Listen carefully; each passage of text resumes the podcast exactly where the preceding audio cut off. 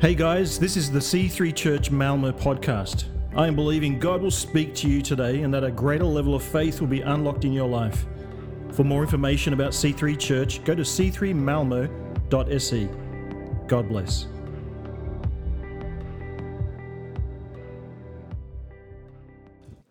Okay, everybody. So cool to see so many people in here. I was a little worried I was going to be talking to an empty room, but it's always good to see a bunch of beautiful faces after I have to look at this ugly mug in the mirror all day. So that's good. I get to get a little change of scenery.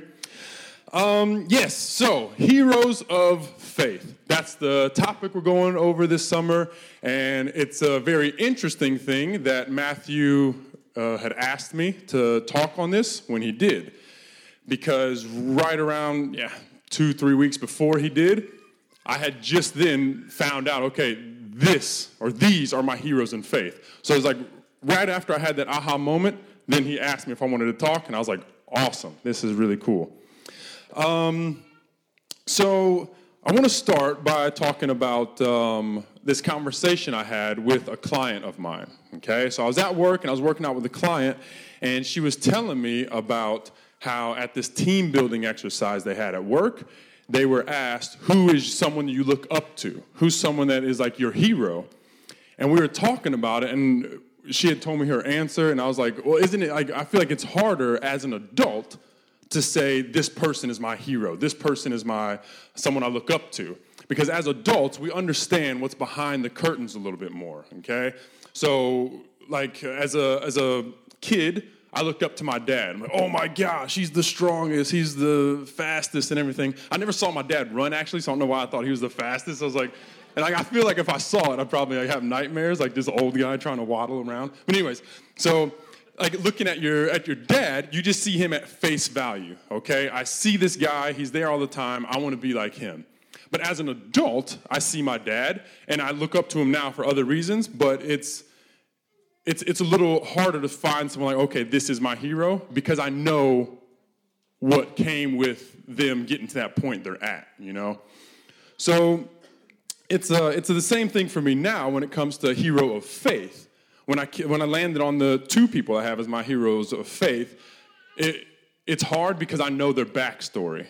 But then also, I feel like that also strengthens why they are my heroes of faith because I know their backstory. Um, so something like what I'm going to get into here is something that's uh, generational curses. Okay, my wife was uh, actually speaking on it just a little bit ago when she was up here. The one with the glittery shirt that was my wife. That's Stina there. Um, so I once heard it said about gener- generational curses that the sins that we struggle with the most are most likely generational curses. When I heard that, I was like shook a little bit. I was like, whoa that makes a lot of sense. Okay? So the things that I find the toughest to deal with, the things I find the toughest to take to God, are things that my dad, my mom, and people in my upbringing just had is like it was acceptable. It was like, ah, it's it's just part of being human. It's not that big a deal. Okay? And I don't want to blame my parents for what I'm dealing with, and I don't think we should blame people in our lives for what we're dealing with. I'm just giving you a little background here. Um, so when I when I think of how my mom and dad raised myself and my two sisters and the things I struggle with, I always think, okay, I don't want my son to have to struggle with those things I struggle with. Okay, as parents, as a lot of us are, maybe you're a leader at work and you have people behind you that are coming up in the ranks. We always want to make sure, I hope, anyways, that they make better decisions than we have made, that they avoid the stupid mistakes we have made, that the things that we carry around, the things that are tough on us, they don't have to carry around. Okay? Um, so, my wife, actually, I love talking about my wife. If you guys have ever talked to me for five minutes, I can't go five minutes without saying, Oh, did you know this about Stina? A fun fact she's really good at accents, okay? but, yeah, so yeah, she can get you some accents later. But here's a disclaimer: they all sound the same. So if it's Chinese, South African, Australian, British, they all sound the same. But she's great at it. The enthusiasm is real.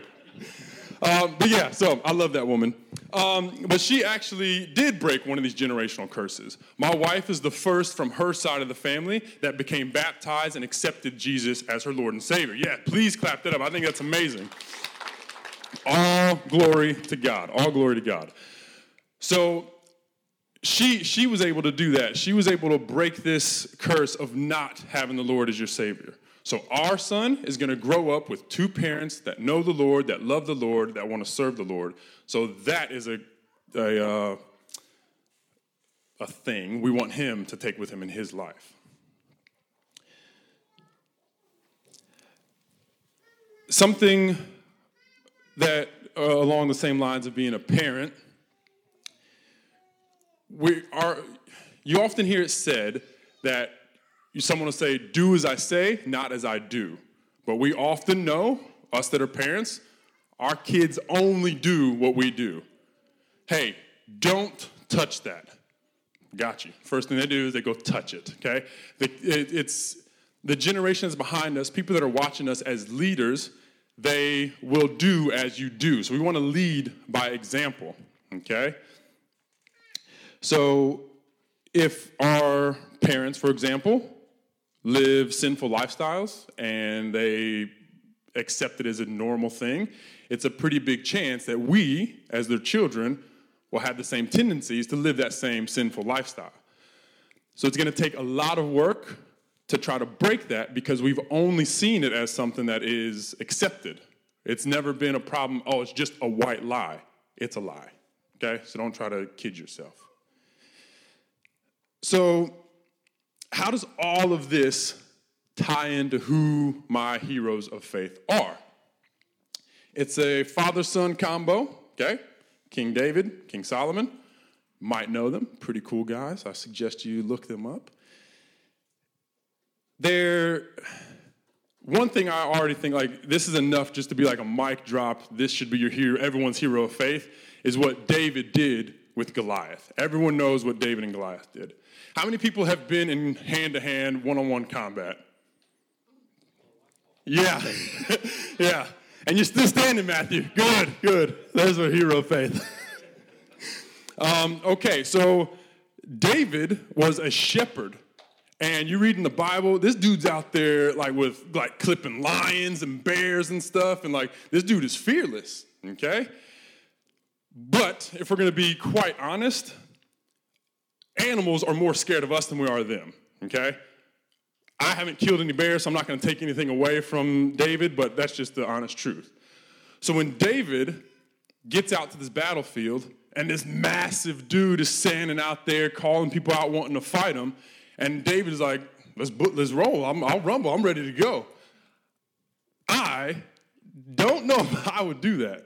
One small misstep, and it is 100% game over. And it's not like in a TV show where you die and like the X's are on your eyes and you're just all laying there all comfy and everything. Like, it's gonna be a brutal thing that you're gonna have to go through. But David stood there knowing that God was behind him and he smoked him. He got David, and you, we all know how that ends, okay? So I think that right there should just be like a reason why everyone should have David as their hero of faith, okay? I just wanted to give that little story for David. Unfortunately, David did other things that aren't so, you know, not so good, okay? He had, he saw, he was out on his balcony hanging out, beautiful day. He probably didn't live in Sweden because it was not be a good time to be on a balcony. And he's looking out and he's like, oh man, who's that sweet little thing over there? And someone's like, oh yeah, that's Bathsheba. That's Uriah's wife. And David's like, cool, I want her. Oh, that, that bugs me so much because I love marriage so much. So, how can someone that is, I look up to because he did something great and slayed a giant with the, by the grace of God, by the power of God, and he has such a weak moment. And what makes it even worse is that weak moment is recorded, immortalized. Imagine if one of your weakest moments was recorded and put in a book that generation after generation would read about, one of the best selling books in the world, how would we feel about ourselves? Not that great. If you would feel great, I know a psychologist that's sitting right over here, so we could talk to him afterwards. So, David and Bathsheba, they did something with each other, okay? And she got pregnant. So David's freaking out. He's like, oh man, what am I gonna do? Got it? I'll get Uriah killed. Brilliant. And what bugs me is like, why did no one say, hey, that's probably a dumb idea? Like people are like, oh yeah, great idea, David, do that. So David has Uriah go out to the front lines, and we all know how that goes. Uriah is killed, and this is David thinking, like, okay, I'm good now, so I can have her as my wife. But something that hit me is if you guys don't know about this, my, um, I've been in the military. I was in Afghanistan for a year, so I know a little bit about war. If you send a guy out to the front lines, he's not going by himself. It's not like 20 dudes are standing back here and like, yeah, you're right, you got it, man, go. Like you're going there with him. So Uriah was a commander in the army, so I'm sure he was probably one of the best fighters. And it, the Bible talks about how he died. So the people that were behind him, they had to die too. So look at all these people that had to die because David had a weak moment. Okay? So Uriah's killed. It's unfortunate. Uh, David thinks he's in the clear. He takes Bathsheba as his wife. Um, and we know that child was miscarried. Uh, very sad. But they get pregnant again. Okay?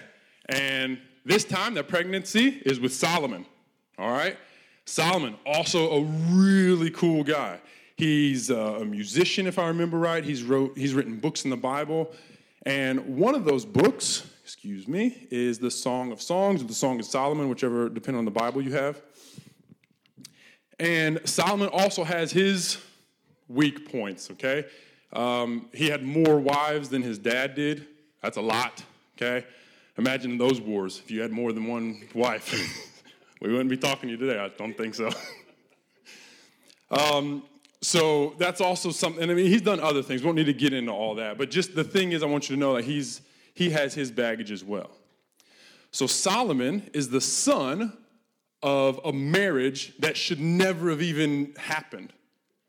So his dad had a weak moment and did something very bad to break up one marriage to feed his selfish desires, but something still good came out of it, okay? He still went on to do great things, and we got Solomon. So I wouldn't, I think it's okay for me to say, or safe to say, that David, if you guys are single in here, don't follow his example on how to get a husband or wife, okay? That is not okay. We have Tinder now, all right? So,